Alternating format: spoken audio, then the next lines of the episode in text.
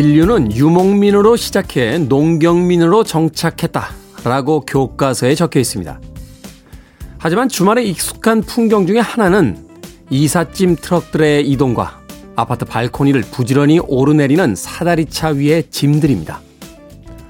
누군가는 이 광경을 이삿짐 노마드라고 부르더군요. 사람들은 도시에 정착한 듯 보이지만 지금 이 순간에도 새로운 정착지를 향해 이리저리 그 안에서 움직이고 있습니다. 도시의 밤을 아름답게 만드는 아파트의 불빛들 속에서 문득 우리가 정착할 곳은 어디 있을까 생각해 보게 됩니다. 6월 12일 일요일 김태현의 프리웨이 시작합니다.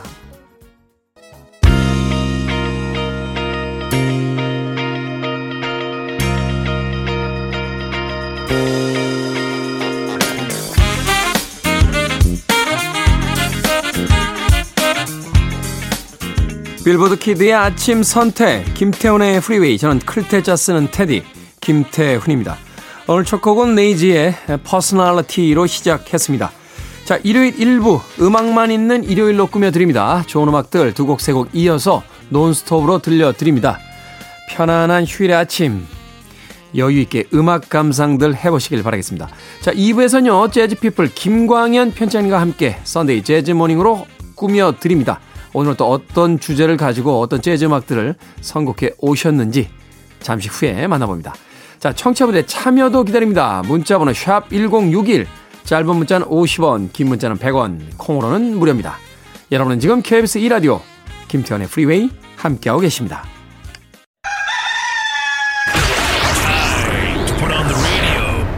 김태훈의 프리웨이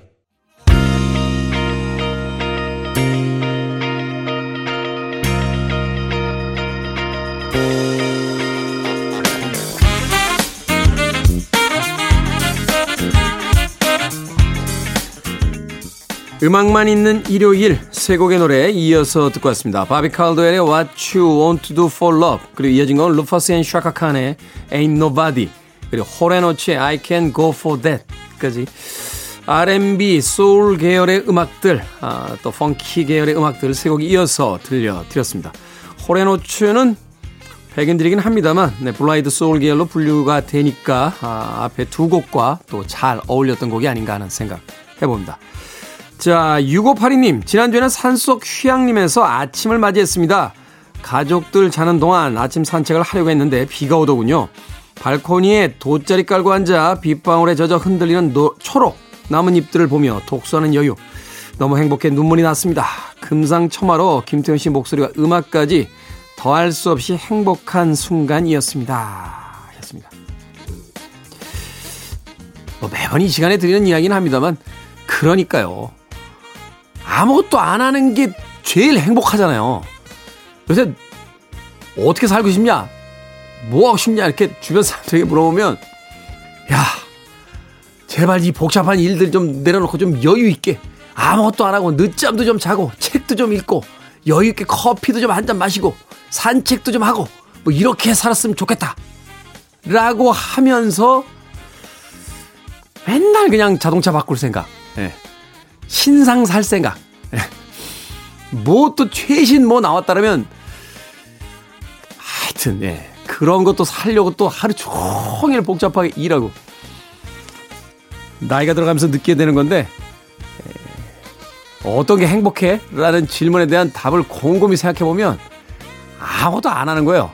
아무것도 안 하고 그냥 야 날씨 좋다 공원에 가서 산책이나 하자 그리고 책 한 권 읽고 스르르 낮잠이 들고 그죠?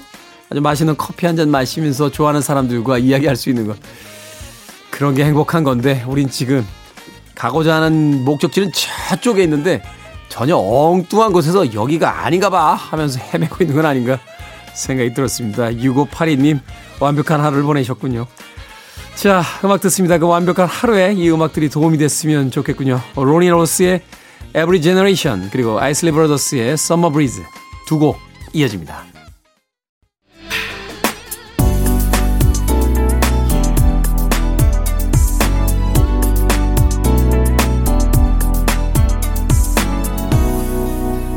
김태훈의 Freeway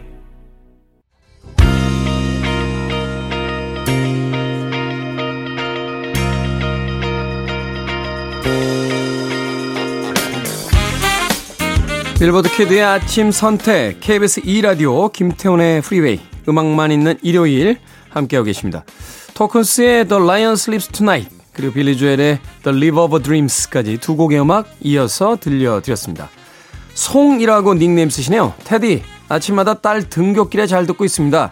딸과 소원할 수도 있는데 테디의 재치있는 말솜씨에 빵빵 웃고 있습니다. 애기거리가 이야기거리가 늘어 좋아요.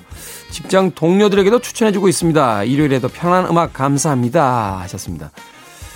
그렇죠. 누군가 소원해주고 대화가 끊기게 된다는 건 서로 이야기를 나눌 소재가 없다는 것이 아닐까 하는 생각이 들어요. 사춘기가 되면서 아이들과 어른들의 세계가 완전히 분류가 되죠. 어릴 때는 아침에 눈을 뜨면 부모님 침대 위로 올라오던 그 아이들이 이제 사춘기가 되면 낮 시간에도 문을 걸어 잠굽니다. 그러면서 세계의 단절을 선언하게 되는데 그럴 때 가장 아, 그 소통의 창구로서 쓸 수 있는 것 중에 하나가 이야기의 소재이자 같이 할 수 있는 무엇이 아닐까 하는 생각이 들어요. 그게 아마도 음악과 이야기가 있는 라디오라면 가장 좋지 않을까 하는 생각이 드는군요. 이 음악 어때? 라고 슬쩍 물어볼 수도 있고요. 저 DJ 이야기 너도 공감해? 라고 서로의 의견을 나눌 수 있을 테니까요. 송님, 음, 제 프로그램이 소원했던 딸과, 소원할 수도 있는 딸과 아, 좋은 관계를 맺는데 도움이 됐다니까 저 역시 기분이 좋습니다. 앞으로도 자주자주 들어주시길 부탁드립니다. 자, 바나나라마의 음악 갑니다. Cruel Summer 그리고 ABC의 The Look of Love까지 두 곡의 음악 이어집니다. You're listening to one of the best radio stations around. You're listening to 김태훈의 Freeway. 빌보드 Kid의 아침 선택 KBS 2라디오 김태훈의 프리웨이 함께하고 계십니다. 1부 끝곡은 레진 앤 재키 청의 In Love With You 듣습니다. 저는 잠시 후 2부에서 뵙겠습니다.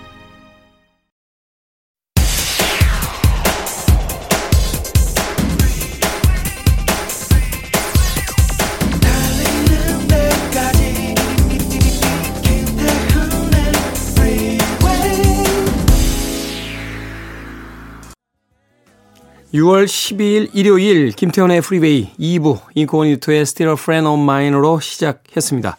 자, 이분은 예고해드린 대로 재즈피플 김광현 편집장님과 함께 썬데이 재즈모닝으로 꾸며드립니다. 과연 또 오늘은 어떤 주제와 어떤 음악들을 가지고 오셨을지 잠시 후에 만나봅니다. I want it. I need it. I'm desperate for it. Okay, let's do it.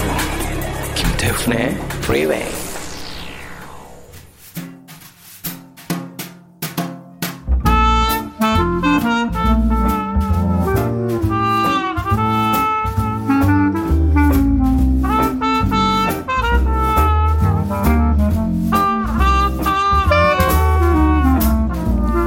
반복되는 일상을 특별하게 바꿔주는 마법 같은 시간입니다. 썬데이 재즈 모닝.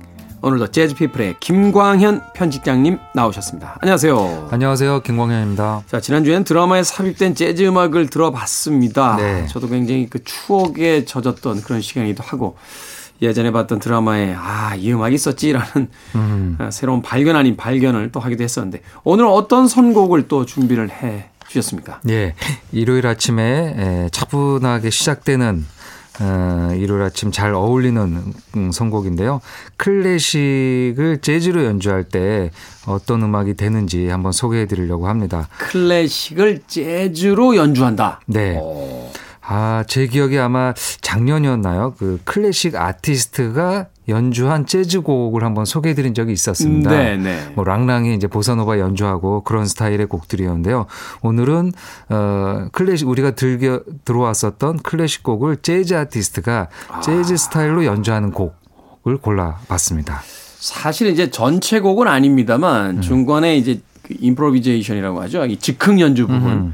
그 부분에서 이제 찰리 파커 같은 아티스트들은 이제 클래식의 어떤 한그 선율들을 선율들을. 가져다가 네. 그 자신의 즉흥 연주 패턴에다 이제 접목시키기도 하고 막 맞습니다. 이랬었잖아요. 네네. 어. 근데 그게 아니라 이제 완전한 전체 하나의 그 클래식 음악을 재즈 연주자가 재해석을 해서 이제 연주하는 그런 곡들. 그렇죠. 예. 오. 그래서 재즈에서 많이 연주되는 전통적인 스탠다드 곡의 범주를 좀 확대해서 음. 클래식 곡까지 갖고 오는 거죠. 뭐 클래식은 왜 못해? 그렇죠. 이런 예. 이런 기분으로. 맞습니다. 뭐 뮤지컬 곡만 연주하라는 법은 없으니까요. 또 그런 움직임이 한 1950년대에 재즈 연주자들 사이에 좀 퍼지게 됩니다. 음. 그래서 이제 재즈에서는 그걸 이제 제3의 물결이라고 해서 아. 뭐 third stream이라는 말로 하면서 클래식 곡을 연주한다든지 아니면 이제 클래식의 작법들 뭐, 뭐 악장을 나눠 가지고 하나의 테마를 가지고 1, 2, 3 악장 나눠서 연주한다든지 네. 뭐 특히 이제 듀클랭턴 같은 거장들은 뭐 오페라 같은 것들도 좀 규모 큰 것들을 만들게 되고요. 네. 그런 움직임들이 있어 왔죠 재즈에서도.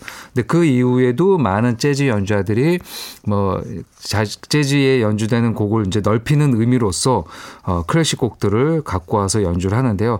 뭐 하다 보니까 그것을 전문으로 하는 연주자들도 음. 생기게 됩니다. 몇몇 아티스트들은 아니 뭐 바하 specialist라고 불려지면서 바흐의 곡만 연주하기도 하는데요.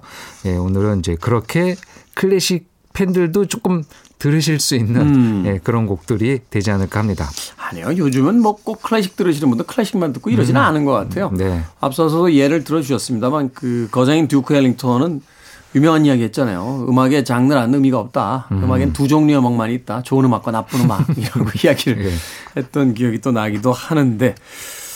그렇죠. 어, 뭐 재즈의 어떤 그 대상으로서 단순한 팝, 뭐 뮤지컬 뿐만 아니라 뭐 클래식이 못될 이유는 없으니까요. 음. 맞습니다. 어, 과연 클래식이 재즈를 만날 때 재즈 뮤지션들을 만났을 때 어떻게 변모되는지 그 첫 번째로 소개해 주실 음악 어떤 음악입니까? 네, 바이올리니스트 레지나 카터가 연주하는 파반느 라는 곡입니다. 파반느. 예, 그 클래식과 재즈의 악기적으로 가장 구별이 되는 게 아마 현악기가 아닐까 합니다. 음, 그러네요. 그렇죠. 관악기는 양쪽 음악에서 다 사용되죠. 특히 뭐 색스폰 같은 악기는 재즈에 특화돼서 더 많이 연주되기도 하고요. 거의 메인 악기죠. 맞습니다. 그런데 현악기는 재즈에서 거의 연주가 되지 않는 편입니다. 네.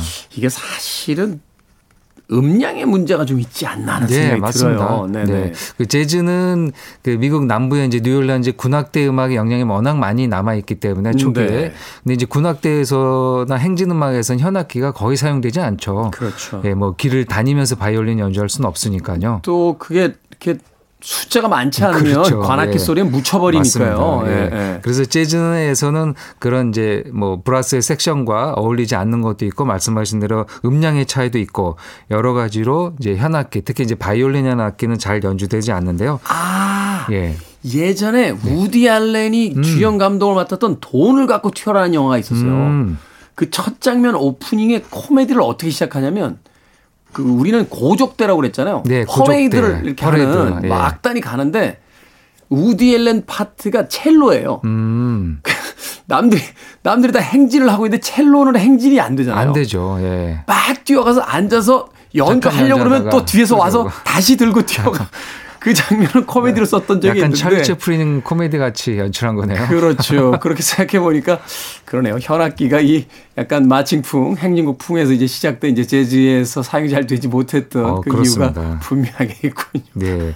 그러다 보니까 이제 그 이후에도 모던 재즈에 와서도 어, 물론 이제 뭐 스테판 그라펠리 같은 거장이 매- 있긴 하지만 거의 제한적으로 사용되는데요. 네. 그 1980년대 후반 90년대에 혜성과 같이 등장한 바이올린 연주가 바로 레지나 카터라는 여성 바이올린 연주자입니다. 레지나 카터. 예, 그 재즈만 연주를 하고 있는데요. 특이하네요. 어, 이 프랑스 그 작곡가인 가브리엘 포레의 파반느를 연주를 한 곡이 있습니다. 아, 가브리엘 포레의 예, 이 곡은 그 2003년에 레지나 카터가 발표한 파가니니 After a Dream이라는 음반에 실려 있습니다. 물론 이제 바이올린 주자니까 뭐 장르를 떠나서 파가니는 영원한 뭐 우상이었겠죠. 바이올린계의 지미 핸드릭스잖아요. 그렇죠. 파가니. 예, 테크닉에서는 뭐 화신과 같은 역할을 했었던 파가닌인데요. 네. 그 파가닌이 곡도 있지만 그 외에 클래식의 소품에서 명곡들을 이렇게 이제 재즈로 연주한 음반이 되겠습니다. 아, 여기에서 연주는 물론 이제 재즈 스타일이다 보니까 재즈 반주도 있고 그 다음에 레지나 카터의 솔로도 있는데요. 네. 아주 독특하게 퍼커션이 들어와서 약간 Afro-Cuban 냄새가 납니다. 네. 그러니까 어, 오래전에 프랑스 작곡가가 만든 프랑스 곡을 미국 스타일, 미국의 음악인 재즈에 거기에 쿠바의 영향까지 다시 넣어서 굉장히 글로벌한 음악이 이 2000년대, 그러니까 21세기에 네. 녹음이 됐던 것이죠. 네. 그렇군요. 가브리엘 포레는 사실 이제 레퀴엠으로 되게 유명한 작곡가로 그렇죠. 제가 알고 예, 있어서 레퀴엠으로도 유명하죠. 네, 한도, 이 가브리엘 포레의 레퀴엠 참 한동안 즐겨 들었던 그런 기억이 나는데 과연 그가 아, 작곡한 곡을 이 재즈 바이올리니스트 레지나 카터는 어떻게 재즈풍으로 음. 뭐 연주를 하는지 예전에 왜 그런 그 음악이 있었잖아요. 브라질풍의 바흐라는 예, 저 라우린도 알메이다가 연주했었던 음, 아주 네. 멋있죠. 예. 아주 멋있는 음악이 있었는데 그렇다면 과연 재즈풍의 클래식은 어떤 음악인지 레지나 카터의 파반느 듣습니다. 레지나 카터의 파반느 듣고 왔습니다. KBS 2라디오 김태훈의 프리웨이 재즈피플 김광현 편집장님과 함께하는 썬데이 재즈모닝 오늘은 재즈 아티스트가 해석한 클래식으로 꾸며드리고 있습니다. 아주 독특하네요. 네. 어, 약간 집시 음악, 확실히 이제 바이올린이 아, 들어가면. 네. 이게 약간 집시 음악처럼 들릴 때가 있는데 네. 음. 약간 풍 자체가 어떤 정통 재즈 풍이라기보다는 뭐라고 할까 아주, 아주, 묘한 음. 그런 분위기를 가지고 있습니다. 네, 뭐 또 유럽 음, 작곡가의 곡이다 보니까 집시 느낌도 이렇게 에, 라틴 느낌을 넣으면서 그 느낌도 전해지는 것 같습니다. 네. 바이올린이 뭐 그런 그 어떻게 보면은 유목민들에게는 굉장히 친숙한 악기이죠. 그렇죠. 집시인들도 그렇고 그다음에 유대인들도 어, 바이올린을 잘 썼고요. 음, 네. 네. 예전에 왜 그 옛날 영화들 있잖아요. 뭐 지붕 위의 바이올린 같은 네네. 작품도 있고 뭐 그다음에 이제 바이올린의 어떤 한뭐 유파까지는 아닙니다만 그 풍을 집시 바이올린이라고 이제 부르기도 했던 음. 맞습니다. 네. 그런 기억들을 떠올려 보니까 아 이것이 엄숙한 클래식의 악기이기도 합니다만 유랑과 또 음. 자유로움의 악기이기도 하구나 하는 생각을 해보게 됩니다. 몇 년 전에요. 제가 그 바이올리니스트 세계적인 바이올리니스트 한 번 만나서 이렇게 잠깐 얘기할 기회가 있었는데 바이올, 바이올린을 이제 악기로 선택하신 것의 제일 장점이 뭐예요? 라고 했더니 들고 다니기 편하잖아요. 네, 맞, 그래서 맞습니다. 예. 아, 그게 장점인가요? 라고 했더니, 아우, 피아노나 이런 거 전공하신 분들은 음. 해외 투어 갔다가 이 악기가 맞지 않으면 스트레스를 엄청나게 맞습니다. 받으신대요. 예. 근데 이제 손악기를 쓰시는 분들은 저도 이제 그런 스트레스는 없기 때문에. 그러면 비행기를 투어 가실 때 보통 첼로 같은 경우는 좌석을 하나 한다고 따로, 제가 얘기 예, 들었어요. 따로, 따로 한다고 하시더라고요. 예, 그래서 한 좌석을 더 끊어야 돼서 이제 뭐 제작비나 그런 것들도 음. 근데 바이올린은 들고 타니까. 들고 타면 되겠죠? 그러니까 뭐 아이 예. 안 뜨시 이렇게 들고 타면 되니까. 그 화물 위에 올리진 않겠죠. 굉장히 비싼 고가의 바이올린은 그러지 약간 좀 않을 것. 것 같긴 합니다. 그러지는 않을 것 같아요. 저도 비행기 그렇게 탔습니다만 아, 짐칸에서 바이올린을 봤던 기억은 별로 없는 것 같습니다.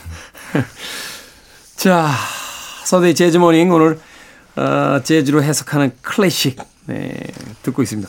어떤 음악 이제 다음으로 소개를 해 주십니까? 예, 한국 피아니스트 곽윤찬의 연주입니다. 곽윤찬. 곽윤, 예, 곽윤찬의 연주로 Beethovenesque라는 제목인데요. Beethovenesque 네, 네, 이렇게 돼 있네요. Beethovenesque라고 하는데요. 음, 네네. 예, 아마 베토벤 취향의 스타일의 곡을 재즈로 연주해서 이렇게 이제 약간 합성어 같은 것을 만들어서 베토벤 같은 스타일의 음악 곡, 뭐, 그렇게 표현이 될 것 같습니다. 음. 그, 곽윤찬은 이제 50대 중반으로 들어선, 어, 한국을 대표하는 재즈 피아니스트입니다. 네. 90년대 후반, 그리고 2000년대 한국 재즈 신이 막, 어, 성장할 때, 그때 이제 대표 아티스트로 등장을 해서 어 그 당시 이제 EMI 산하에 있었던 블루노트 어, 로고를 달고 음반을 낼 정도로 어뭐 그 해외에서도 주목을 받았던 아티스트가 되겠습니다. 네. 그의 3집 예, 누마스라는 음반인데요. 누마스. 예, 누마스인데 그 약간 자신의 아이의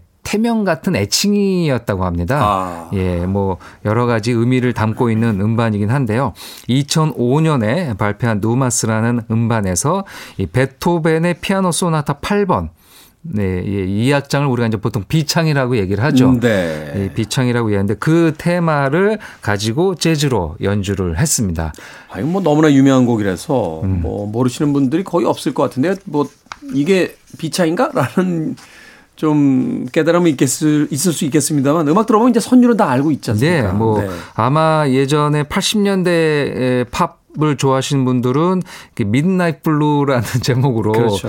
어, 좀 느리게 연주되는데요. 이게 이제 찰리 스카벡과 그다음에 팀 스미트라는 그 영국의 약간 크로스오버 오페라 가수. 음. 원래 이제 성악을 전공했다가 오페라 가수나 크로스오버로 전향한 가수인데요. 그 둘이 부른 버전으로 아마 많이 알고 계실 거예요. 네. 그래서 이 노래가 나오면은 베토벤이 먼저 생각나는 게 아니고 이제 그렇죠. blue라는 Midnight 네. Blue 이렇게 예, 나왔죠. 심야 라디오 방송에 언제나 자주 들었던 곡입니다. 네. 그 손율이 바로 베토벤의 피아노 소나타 8번의 2악장. 그러니까 1, 2, 3악 보통 이제 피아노 소나타는 3악장으로 되어 있는데요. 네. 어, 가운데 악장이 보통 이제 느린 악장. 음. 아, 그래서 이제 2악장이 이제 비창으로 어, 편곡돼서 많이 알려져 있는 곡입니다. 1악장, 3악장 다 유명하고요. 뭐 이 피아노 피아노 소나타 8번이 워낙 다 아, 3악장이 유명한 곡이기도 합니다. 네. 그 곡을 곽윤찬 씨가 연주하는데요.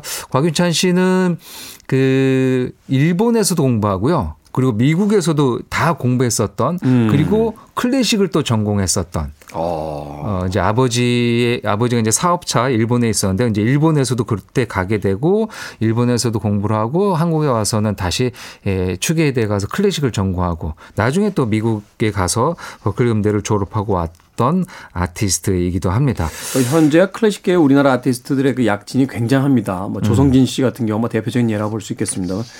사실 그런데 이제 재즈와 클래식 어, 그 이전 세대로 본다면 음, 이 일본이 사실은 이 아시아에서 굉장히 메카였잖아요. 그럼요. 네. 어. 특히 재즈 같은 뭐 클래식도 워낙 뭐 애호가들이 많이 있는 나라인데요. 클래식은 뭐 독보 재즈는 독보적인 강국이었죠. 어, 특히 이제 팬들이 많아서 소비력이 굉장히 시장이 좋죠. 뭐 어떨 네. 때는 뭐 미국 시장보다 더 크다는 맞습니다. 있었으니까. 네. 그에 비해서는 연주자 풀은 조금 작았던 것 같아요. 예, 그런 클래식도 시장에 비해서는. 세이지 오사와 이후에 이렇게 거장이 이렇게 많이 보이는 것 음. 맞습니다. 같지는 않고 예, 뭐 재즈도 네. 우리는 이제 그 연주자가 이제 어 워낙 많이 나오니까 음. 거기서 이제 아주 두각을 나타내는 아티스트들도 많이 등장했고요. 네. 클래식 재즈 다 뭐 우리가 앞서가 있지 않나 연주자에서는 그렇군요. 예, 물론 이제 인구 비 대비가 있으니까 시장은 일본보다 작을 수밖에 없지만 아 그러더라도 우리도 좋은 연주자와 시장이 점점점 커지고 있다고 봅니다. 이 곽윤찬 씨는 그렇게 음악을 쭉 하는데요. 이제 다른 아티스트하고 좀 달랐던 점이 모든 음반을 미국에 가서 녹음했습니다. 일 1집부터 1집, 2집, 3집을 국내에서도 녹음할 수 있지만 미국에 의해서 미국에서 같은 동년이었었던 베이스 주자와 드러머들을 어, 섭외를 해서 음, 네. 피아노 트리오 음반을 냈는데요. 이 3집도 1, 2집의 성공의 힘을 얻어서 어, 존 페티투치와 그다음에 내쉿 웨이츠라는 베이스 주자와 드러머. 이 음. 존 페티투치는 그 칙 코리아의 베이스 주자죠. 음, 네. 예, 뭐 거의 거장인데요. 거장이죠. 예, 존 어. 페티투치가 드럼을 예, 베이스를 연주하고 있는 음반이 되겠습니다. 네. 곽윤찬 씨의 베토벤 피아노 소나타 8번 비창을 편곡한 Beethovenesque라고 돼 있네요. 네. QUE로 끝나니까 Beethovenesque. 자, 이 곡 한 곡 keep을 해놓고 네. 이어질 곡 한 곡 더 소개를 해 주시죠. 네, 추초 발데스의 예, 곡을 하나 골랐습니다. 추처발됐어요. 대단했죠? 네, 뭐 지금도 뭐. 대단합니다.만 뭐 테크닉과 파워가 타의 추정을 불허하는 최고의 연주자로 평가받고 있고요. 어, 쿠바 출신이다 보니까 이제 라틴적인 어법도 아주 잘 녹여내는 아티스트가 되겠습니다. 네. 정통 재즈부터 라틴 재즈 완벽하게 해석을 하는데요. 그가 2002년에 발표한 음반이 있습니다. 이 Fantasia Cubana Variation on Classical Themes라는 이제 긴 제목인데요. 네. 뭐 클래식 테마를 에, 이렇게 variation 편곡을 해서 변주해서. 어, 쿠바 네. 스타일의 연주로 이렇게 잘 녹아낸 음반이 되겠습니다. 뭐 지금 이제 블루노트에서도 활동을 하고 있는데요. 2002년에 발표한 음반에서요. 쇼팽의 prelude 어, E단조 E 네. minor인데요. 이 곡을 연주하고 있습니다. 그 쇼팽의 전주곡은 이 24곡이 있습니다. 굉장히 긴 곡인데요. 아마 그 바흐의 영향을 받아서 여러 장조의 여러 스케일의 곡을 만들었는데요. 24곡 중에서 4번 어, 전주곡 4번의 영감을 얻어서 만든 곡이기도 합니다. 뭐 이 쇼팽의 전주곡 4번은 또 락 팬들도 많이 알죠. 네. 예, 라디오헤드가 아, Exit Music으로 또 영화에서도 로미오 줄리엣에 사용됐었죠, 이 곡이. 음. 예, 그 곡의 이제 선율이기도 하고요. 들어보시면 아마 그 장르를 떠나서 그게 락으로 됐던 뭐로 됐던 너무나 인상적이고 아름다운 선율을 갖고 있는 곡인데요. 그것을 이제 재즈 피아니스트 추초발데스가 연주를 하고 있습니다. 그렇죠. 명곡이라면 그것이 뭐 클래식이든 락 음악이든 별 의미는 없는 것 같아요. 네. 어, 우리가 어떤 음악을 감상할 때 그것을 장르를 나눠서 듣지 않듯이 좋은 곡이라면 그것에 대한 연주와 해석도 어, 경계를 넘나들면서 이루어질 수 있지 않나 하는 생각해 봅니다.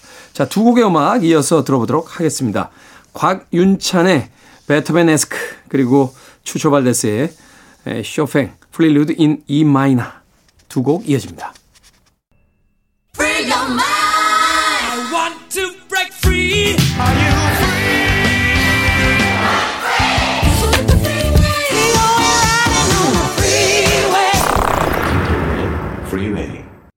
론 카터의 에어까지 듣고 왔습니다.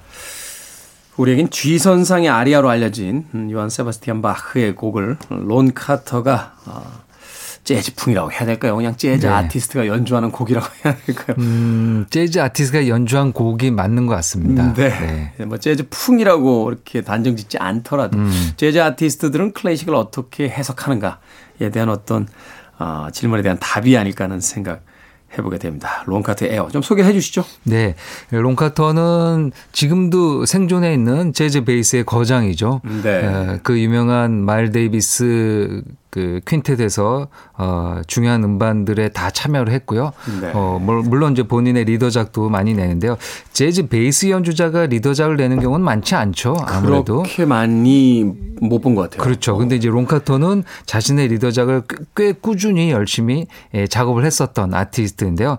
예, 지금 들으셨던 곡은 론카터 및 바흐라고 해서 네. 뭐 둘이 만나는 것이죠. 음. 예, 특히 이제 재즈에는 이 미츠라는 단어를 넣어서 만든 음반이 많습니다. 네. 어떤 연주자와 어떤 연주자가 만났을 때 뭐 제리 멀리건 및 비레반스 뭐 그렇게 해서 연주자가 같이 에, 팀을 이뤄서 연주하는 것이 많았는데 여기는 이제 에, 생존해 있지 않은 클래식 작곡가를 만난 론카터의 의미를 담고 있습니다. 네. 뭐 많은 재즈 팬들이 이, 뭐 농담적으로 얘기하는 게 바흐가 지금 살아 있다면은 클래식이 아닌 재즈를 선택했을 것이다.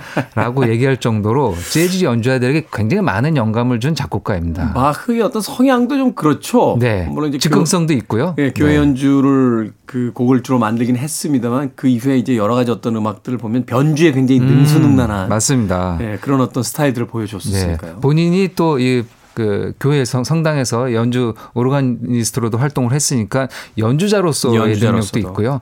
어, 그리고 말씀하신 대로 변주, 즉흥 연주 뭐 그런 것도 굉장히 탁월한 재능이 있었기 때문에 만약에 한 1950년대 태어났다면은 아주 뛰어난 재즈 피아니스트가 되지 않았을까 생각들을. 하게 아, 됩니다. 그랬을 수 있어요. 아, 들으신 그 롱가터 에어는 뭐 바흐의 아주 유명한 곡이죠. 이 관현악 모음곡.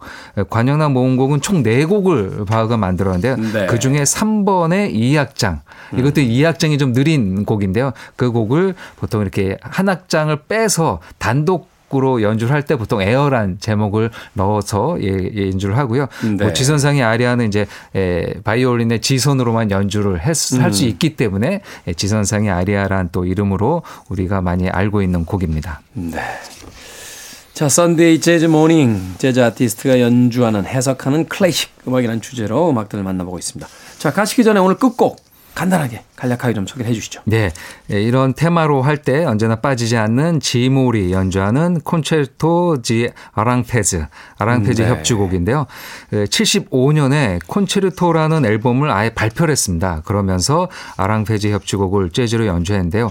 그 이전에 이미 이 마일스 데이비스가 이 곡 가지고 연주를 한 적이 있습니다. 네. 그러니까 미국의 많은 재즈 연주자들에게 뭐 이탈리아나 특히 이제 스페인 같은 이국적인 느껴진 게 굉장히 강렬하게 다가왔다고 합니다. 그래서 이제 마일스 데이비스도 Sketches of Spain이라는 명반을 길 에반스랑 냈고요. 그리고 몇 해 지나서 이 짐 홀이라는 쿨 재즈 계열의 기타리스트도 이 곡을 연주를 했습니다.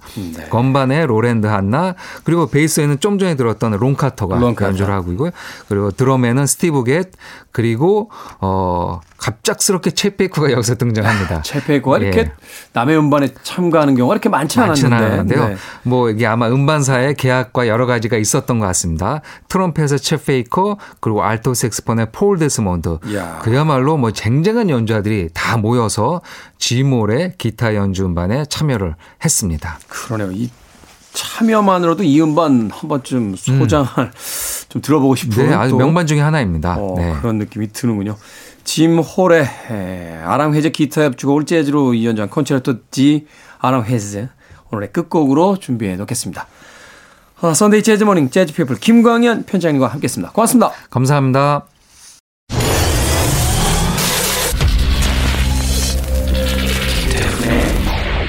Freeway. KBS 2라디오 김태훈의 프리웨이 오늘 방송 여기까지입니다. 오늘 끝곡은 Sunday Jazz Morning 재즈피플 김광현 편집장님께서 소개해 주신 짐 홀의 Concierto de Aranjuez로 마무리합니다. 편안한 하루 보내십시오. 전 내일 아침 7시에 돌아오겠습니다. 고맙습니다.